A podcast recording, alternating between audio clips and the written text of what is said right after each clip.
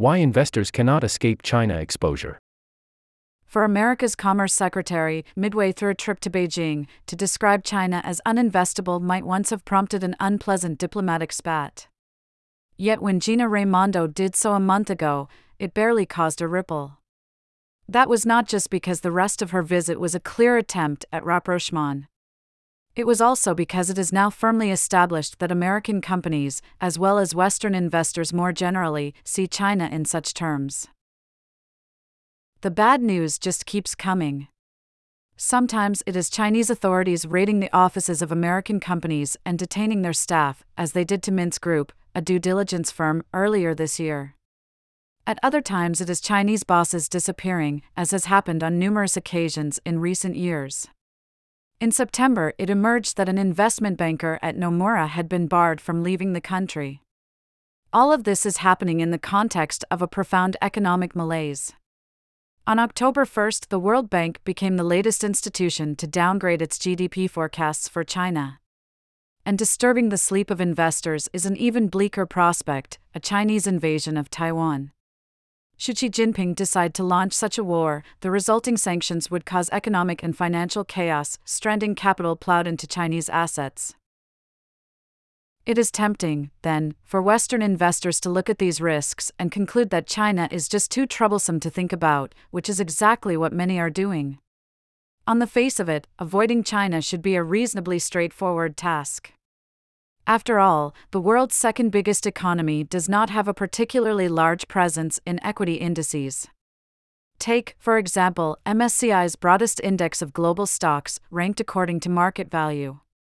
American shares occupy a weight of 63%. By contrast, Chinese ones manage barely a 30th of that, at just 3%. Yet there is a snag. Investors might easily be able to screen out Chinese stocks. They cannot so easily escape the pull of the world's second superpower. Therefore, even those who cut their exposure to China will have little choice but to keep tabs on the country's fortunes. To understand why, begin with China's role in Western supply chains. Prompted both by COVID-era trade snarl-ups and by increasing geopolitical concerns, companies are doing their best to diversify. It is proving heavy going, however. In 2022, Apple produced the majority of its products in China.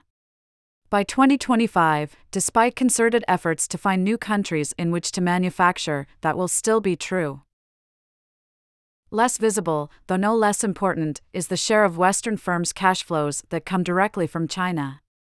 Analysts at Morgan Stanley, an investment bank, have studied the revenues of 1,077 North American companies to determine their exposure to foreign markets. Those in the information technology sector, which comprises more than a quarter of the S&P 500 index, earn 12% of their revenues from China. For semiconductor firms, such as Nvidia, this year's star performer, the figure is even higher, at 28%. Western sanctions resulting from an invasion of Taiwan might leave investments in Chinese assets stranded.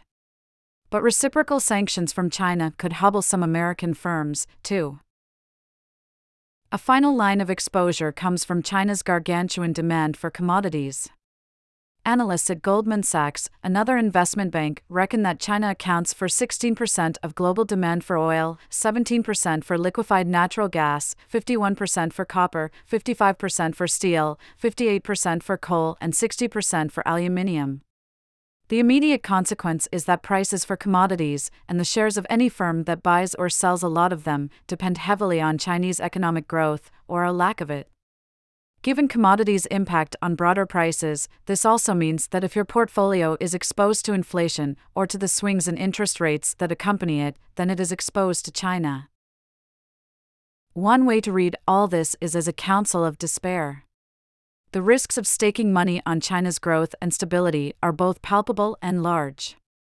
It is pretty much impossible to construct a portfolio that will benefit from global growth, which also lacks exposure to China, since anything to do with technology, commodity prices, inflation, interest rates, or any country dependent on the world's second biggest economy brings with it some risk.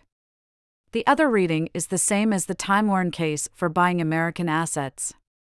It is not that they offer guaranteed returns. It is that if they face disaster, so too will everything else. Read more from Buttonwood, our columnist on financial markets. Investors' enthusiasm for Japanese stocks has gone overboard, September 28.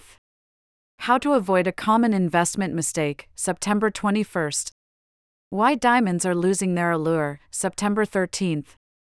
Also, how the Buttonwood column got its name, https://www.economist.com/column-names.